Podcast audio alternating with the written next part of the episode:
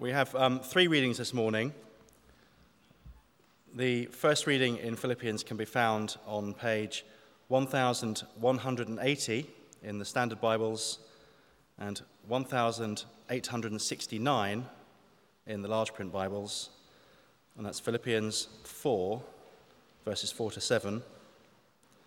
And now we're moving on to Ephesians 6 shortly afterwards.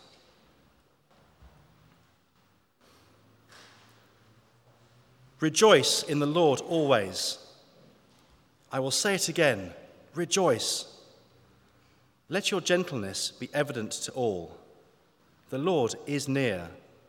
Do not be anxious about anything, but in every situation, by prayer and petition, with thanksgiving, present your requests to God. And the peace of God, which transcends all understanding, will guard your hearts and your minds in Christ Jesus. And then Ephesians chapter 6, beginning at verse 10.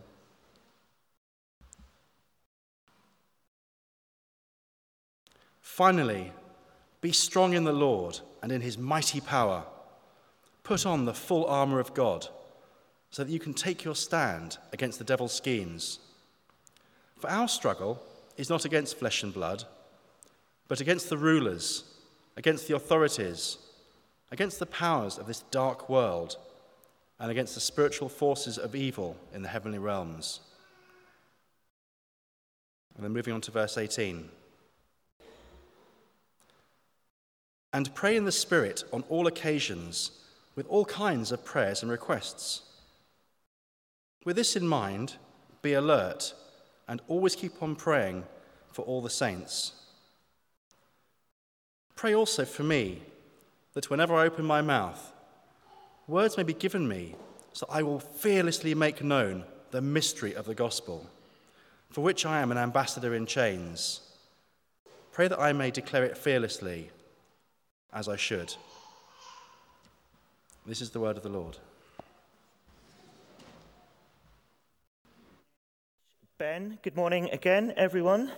So, as Bex has said, we're continuing our series today, building our community, looking at what we want to be uh, the core values of these new congregations, communities that we are building. And we've looked at all sorts of things now, haven't we? It's been going on a while. Uh, I can't then even know if I can remember them all. In being a place of encouragement, a place of welcome, a place of worship, a place of healing, a place of something else. I can't remember what it was last week. But anyway, today it's about a place of prayer. Now, I don't know how your weekend was. Maybe you were watching the rugby or football. Um, I was looking after Clara. Uh, Kate was on the life course day away. So, Clara and I decided to do uh, together one of our favourite pastimes, well, her favourite pastime and mine. We went off to Newlands Corner.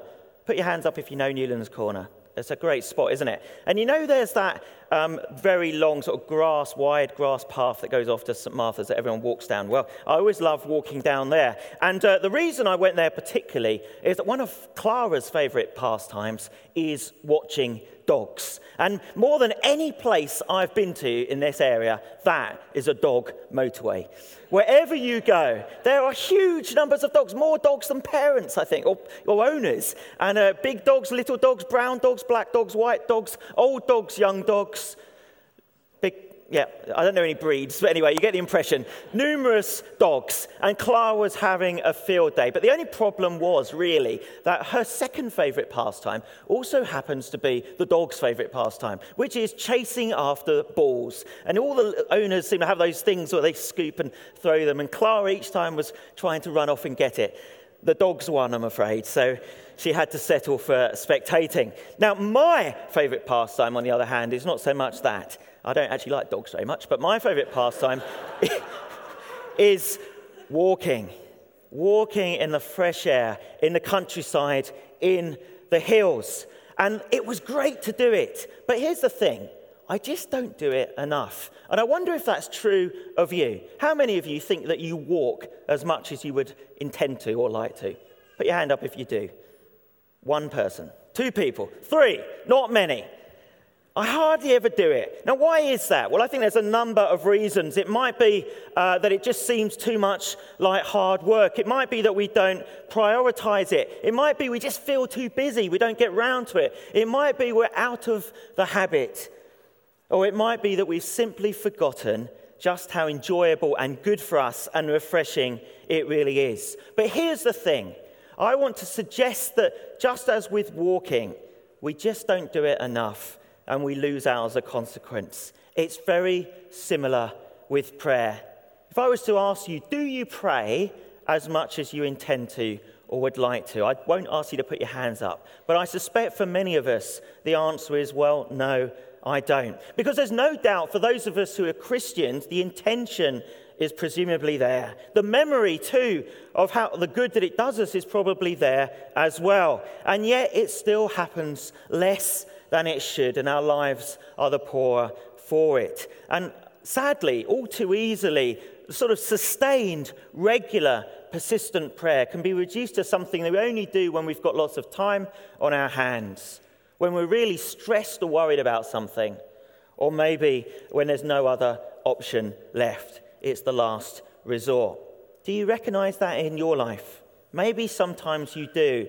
I certainly do. And what's the answer? Well, it's that we need to have our passion for prayer renewed. And so that's what my prayer is we can do together today. So let, us pray that God would do that in us as we look at the scriptures and as we think about what in our prayer lives we are being called to do as individuals and as a church. So let's pray. Father, thank you that we can pray. Thank you that you listen. Thank you that you long to be in relationship with us. You long for us to speak to you, and you long to speak to us.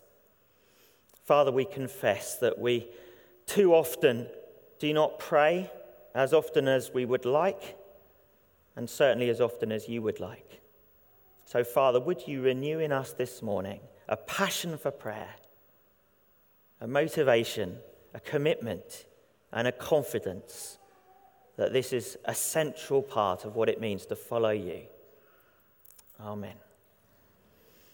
Okay, so before I continue actually with the sermon, I just want to flag up the fact that next term, prayer is going to be a really, really big focus for us as a church. We've decided to uh, do the prayer course in January and February as a church. It's been recently designed by HTB, who designed Alpha and a number of other courses like the marriage course. It's a fantastic resource. What we're going to do is do it over six weeks where we're going to have the talks in our Sunday services, and then we're going to use midweek groups, whether existing life groups or new groups as well, to discuss that and apply it further. So that's going to be a really exciting and important journey towards becoming the prayerful church that God wants us to be. We also hope to have another week of 24 7 prayer towards the end of next term as well. And if you took part in that last term, you'll know just how exciting and powerful that is. So that's coming up.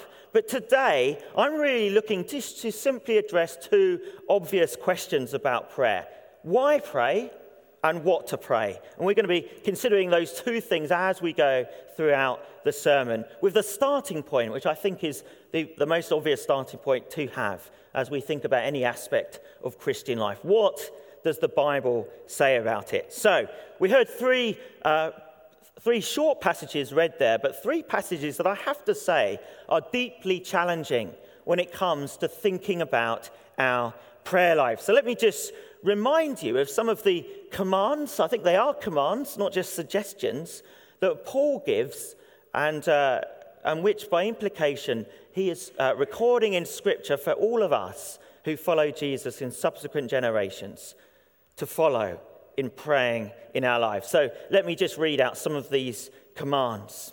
Rejoice in the Lord always. I say it again, rejoice. So that's a, an instruction to pray prayers of praise regularly in our lives.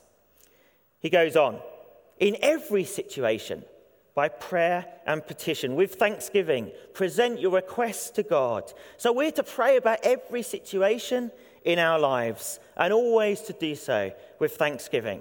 Next one pray in the Spirit on all occasions And then with all kinds of prayers and requests. And then with this in mind, be alert and always keep on praying for all the Lord's people, including, of course, Paul himself. Did you notice how often the word all or always or in every situation or whenever is used there? Add it all together, what do we have? We have a clear expectation that we would pray frequently. In fact, I would go further, that we would pray constantly. It's about a life where we are always rejoicing, always giving thanks, always praying for ourselves, always praying for others, encompassing every situation, praying in all kinds of ways for all of God's people all of the time. So it's not much of an ask, is it? It's challenging, let's face it.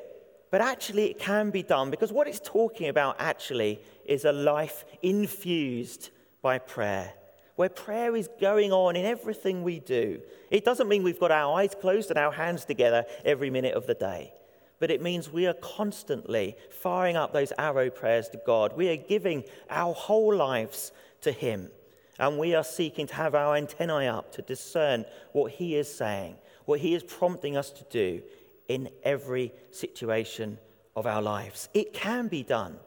Jesus did it. We know that. He constantly took himself off to pray. We know that Paul did it. We know that the early church did it. And we know that when they did it, fantastic, incredible, amazing things happened. And we are called to do likewise. Now, if we don't do it, what is our life reduced to? Well, I think it's almost a secular life with a Christian veneer, falling short of the fruitfulness that we're called to. And reduced sometimes to what we can only call a spiritual mediocrity, going through the motions. And it feels empty, it feels dissatisfying, and it can feel unreal. And I have to say, it's exactly where Satan wants us to be. He knows he doesn't need to convert us to atheism or another religion or the occult. All he needs to do is to strip us of our focus and strip us of our power. And the way he does that is by discouraging us from praying. So we stop praying because then we're harmless. Then we're no threat to Him. And we're of no benefit either, spiritually speaking, to anyone else. And the longer it carries on like that, the more we forget there is an alternative. And a sense of disappointment, of sadness, even of loneliness, where God seems distant and life feels out of control. That's where we can end up. That's what a life without prayer feels like, or a life with only sort of token gesture praying. If that's you, what is God saying this morning to us? He's saying this don't believe the lies that Satan sows, that he peddles, that prayer's not worth it, that it's not important, that it's not effective, and that it's not joy giving. Come back to me, he's saying. Bring me back into your life in every aspect. Open your eyes to what actually is possible through prayer. Rekindle your first love. Rediscover the incredible power of prayer. And remember that your life is meant to be extraordinary, exhilarating, joyful, peaceful, and radiating in goodness and love. That is abundant life. That's life in all its fullness, where rejoicing comes naturally, where the Lord feels near, where we've given every anxiety and concern to Him, where every situation is prayed through, where we know as a result that He's in control and we can trust Him, and where we're overflowing with thankfulness, we know real peace.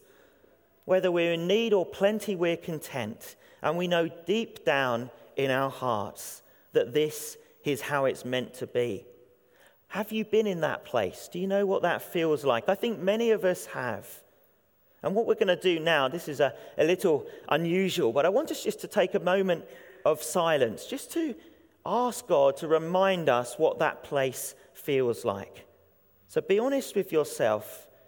If there are moments in your life when you've had that life of prayer, and you've known what it's been like. You've known the excitement, the energy, the hope, the calmness, the clarity, the awe and wonder.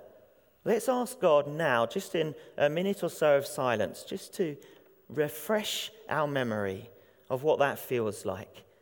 And if you've never been there, why don't you ask God to show you what that can feel like? So let's perhaps close our eyes and just take a minute to ask God to remind us of that now.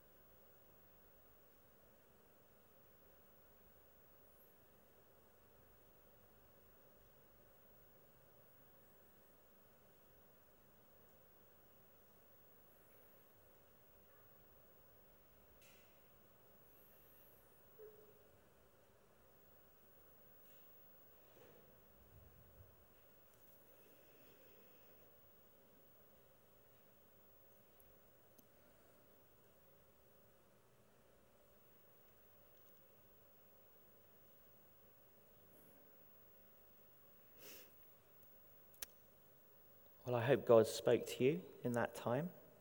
It's interesting, isn't it? It's, it's actually quite remarkable when we take the time just to recall and invite God to show us again what it looks like, what it feels like, that we actually find ourselves drawn into that place again.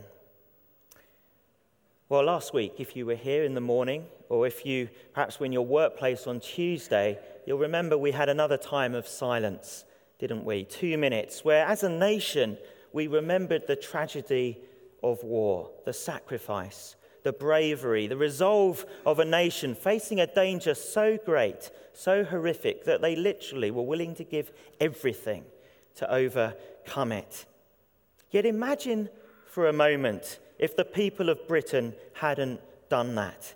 If they'd opted out of the fight, if they'd cut their losses and come to a deal with the Nazis, if they'd given in to the enemy, if they'd accepted occupation, if they'd given up those who resisted, if they swallowed their liberty, our principles, our pride.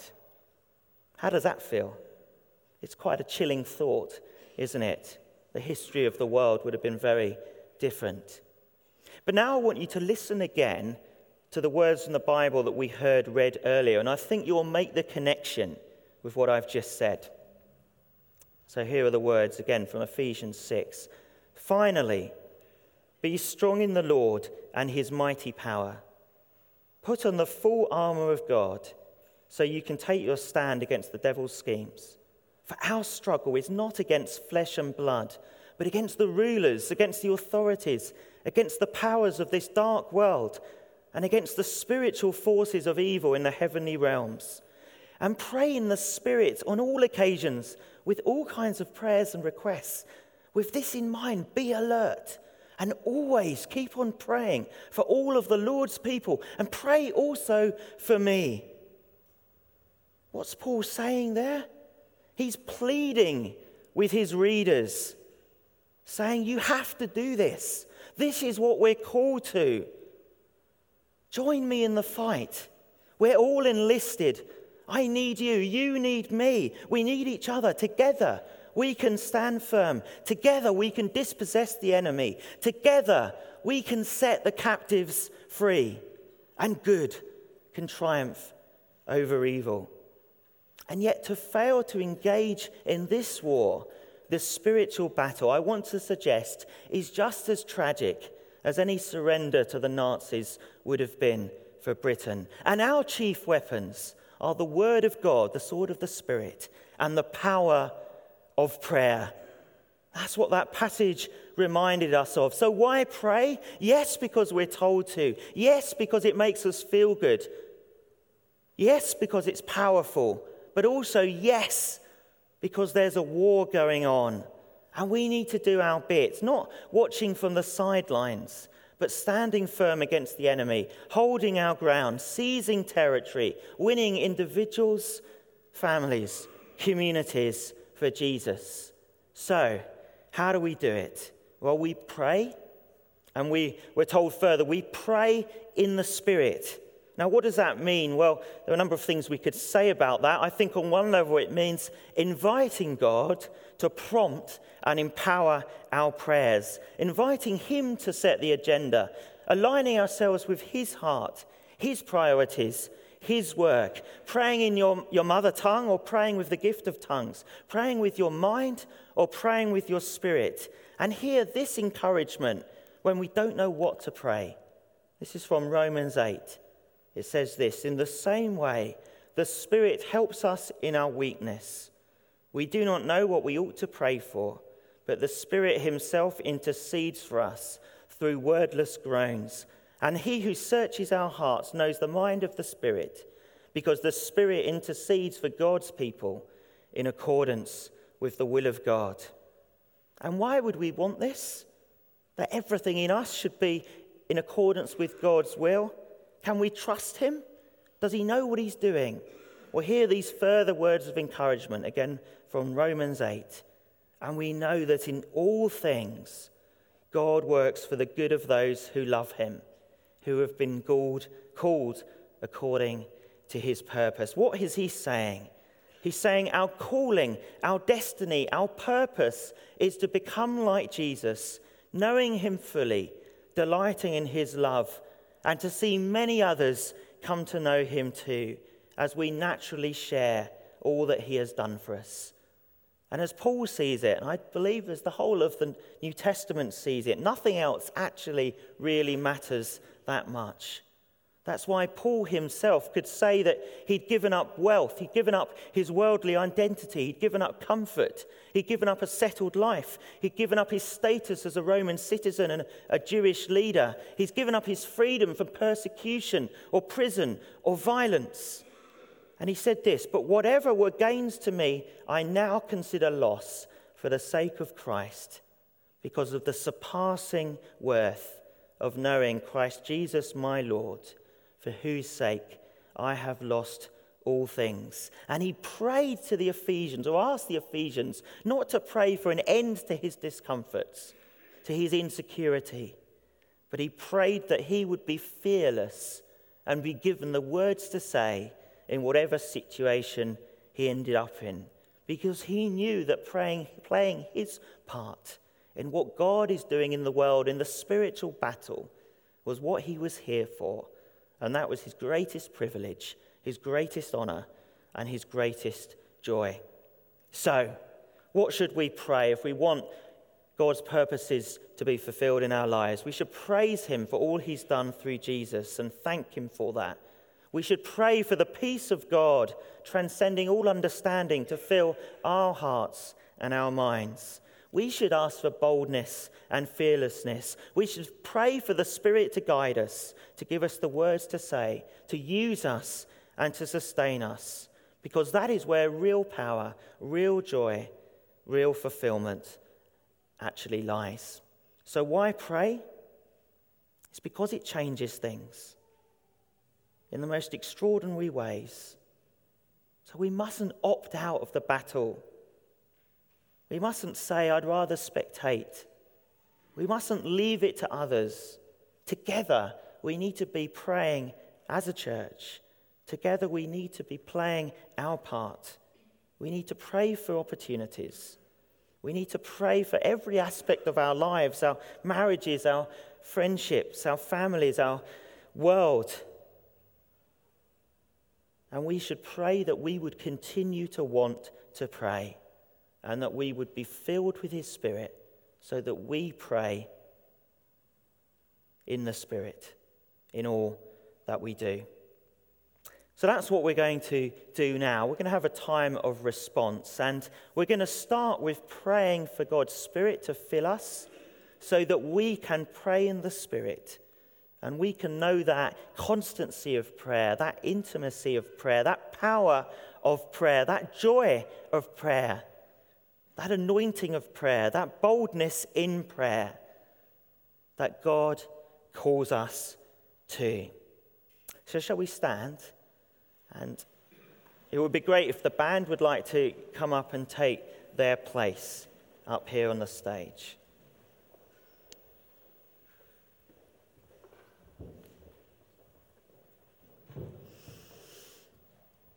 And let's start by acknowledging the fact that we need to be filled by God's Spirit. If we are to pray as He wants us to pray, then the Spirit needs to infuse us, the Spirit needs to prompt us, the Spirit needs to build our faith. And the Spirit needs to give us the boldness to respond and act and witness and be transformed into the people that He calls us to be. So let's just open ourselves up to God again and let's ask Him to fill us.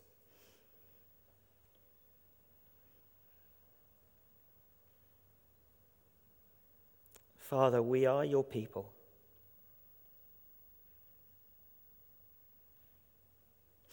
We long to become people of prayer once again. We long to pray for the right things. We want to want to pray. We want your power at work in our lives. And we want to know that joy that Paul knew. So, Father, fill us with your spirit afresh now, we pray. Come, Holy Spirit.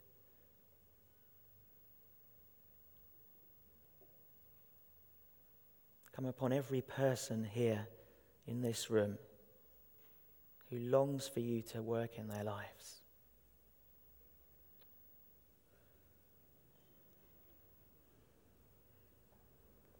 Fill us. Move us, Father.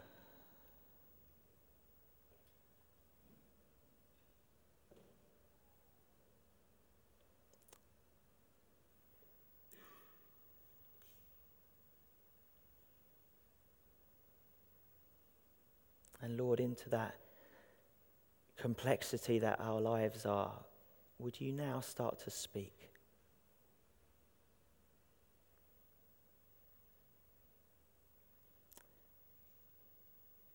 Holy Spirit, would you speak encouragement, truth,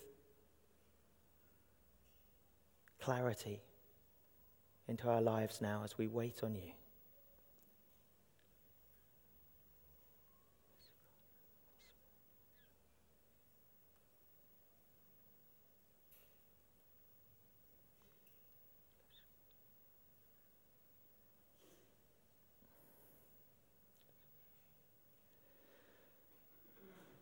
We're going to pray in the Spirit now, which I want to suggest in, in this situation now is I want to invite every person to pray as you feel prompted. Whatever God is prompting you to pray for, for yourselves or for others or for the church, why don't you just pray that now silently? However, you feel led.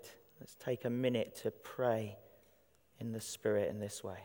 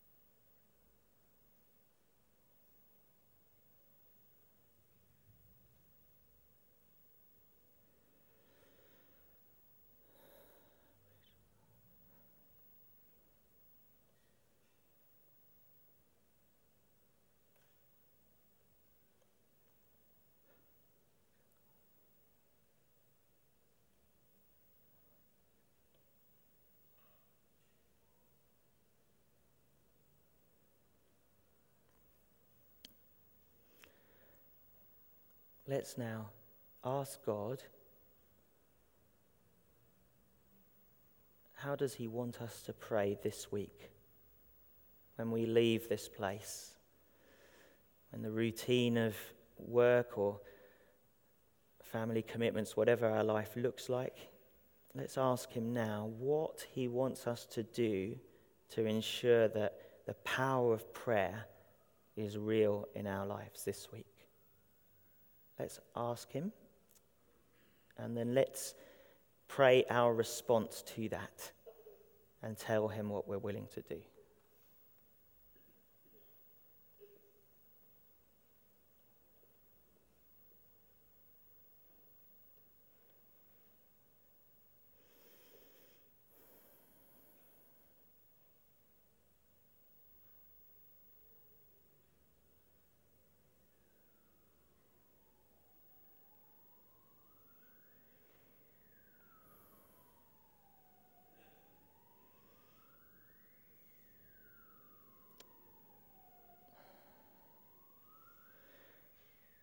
Thank you, Father. And I want to now encourage people to respond uh, by coming forward to be prayed for in two ways. If the prayer ministry team could come to the front, that would be great. And I, as I was preparing for this service, felt very strongly that there's a group of people, and it was looking at the First World War coverage that got me thinking about this. I was reading about how in the trenches that the soldiers would be at the front line for six days, and then they would be behind the lines resting for six days. I just had a sense that there's a whole load of people here who've been behind the lines, maybe for too long, or maybe this is the moment where God is calling you to go onto the front line again. But unlike those trenches, you are perfectly safe.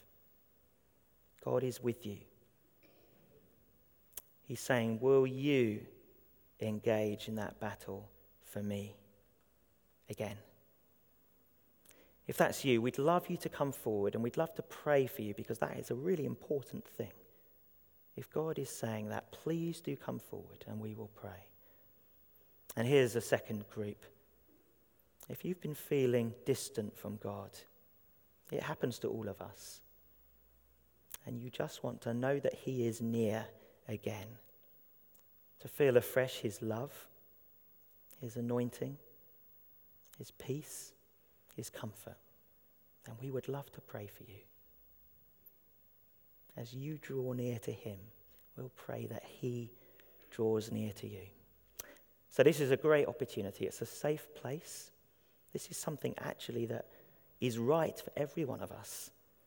But for some of us, this is the moment where we need to respond in a deliberate way to say, I'm going to re enter the battle. I want to come near again. So please do come forward. We'd love to pray for you. I know there are people here in this situation this morning. Doesn't matter if you've been a Christian for 10 minutes or 50 years.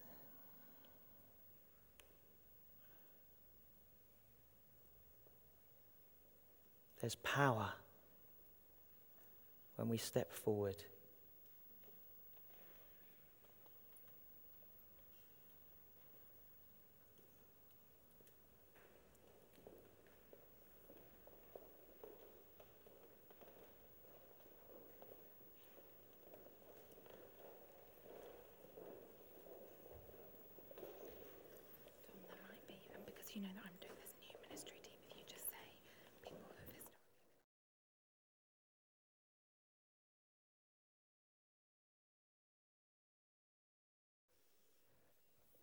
We've got lots of people coming forward now. If you've um, been trained in prayer ministry, either in the recent training or you've been in the team historically, um, we'd love you to come and pray. We need lots of people to pray.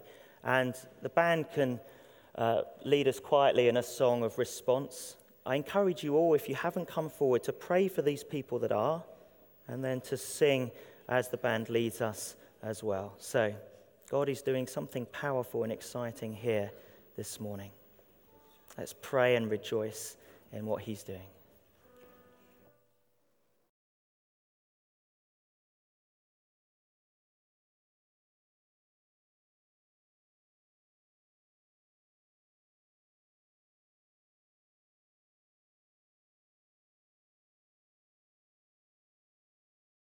Women who could come forward, please.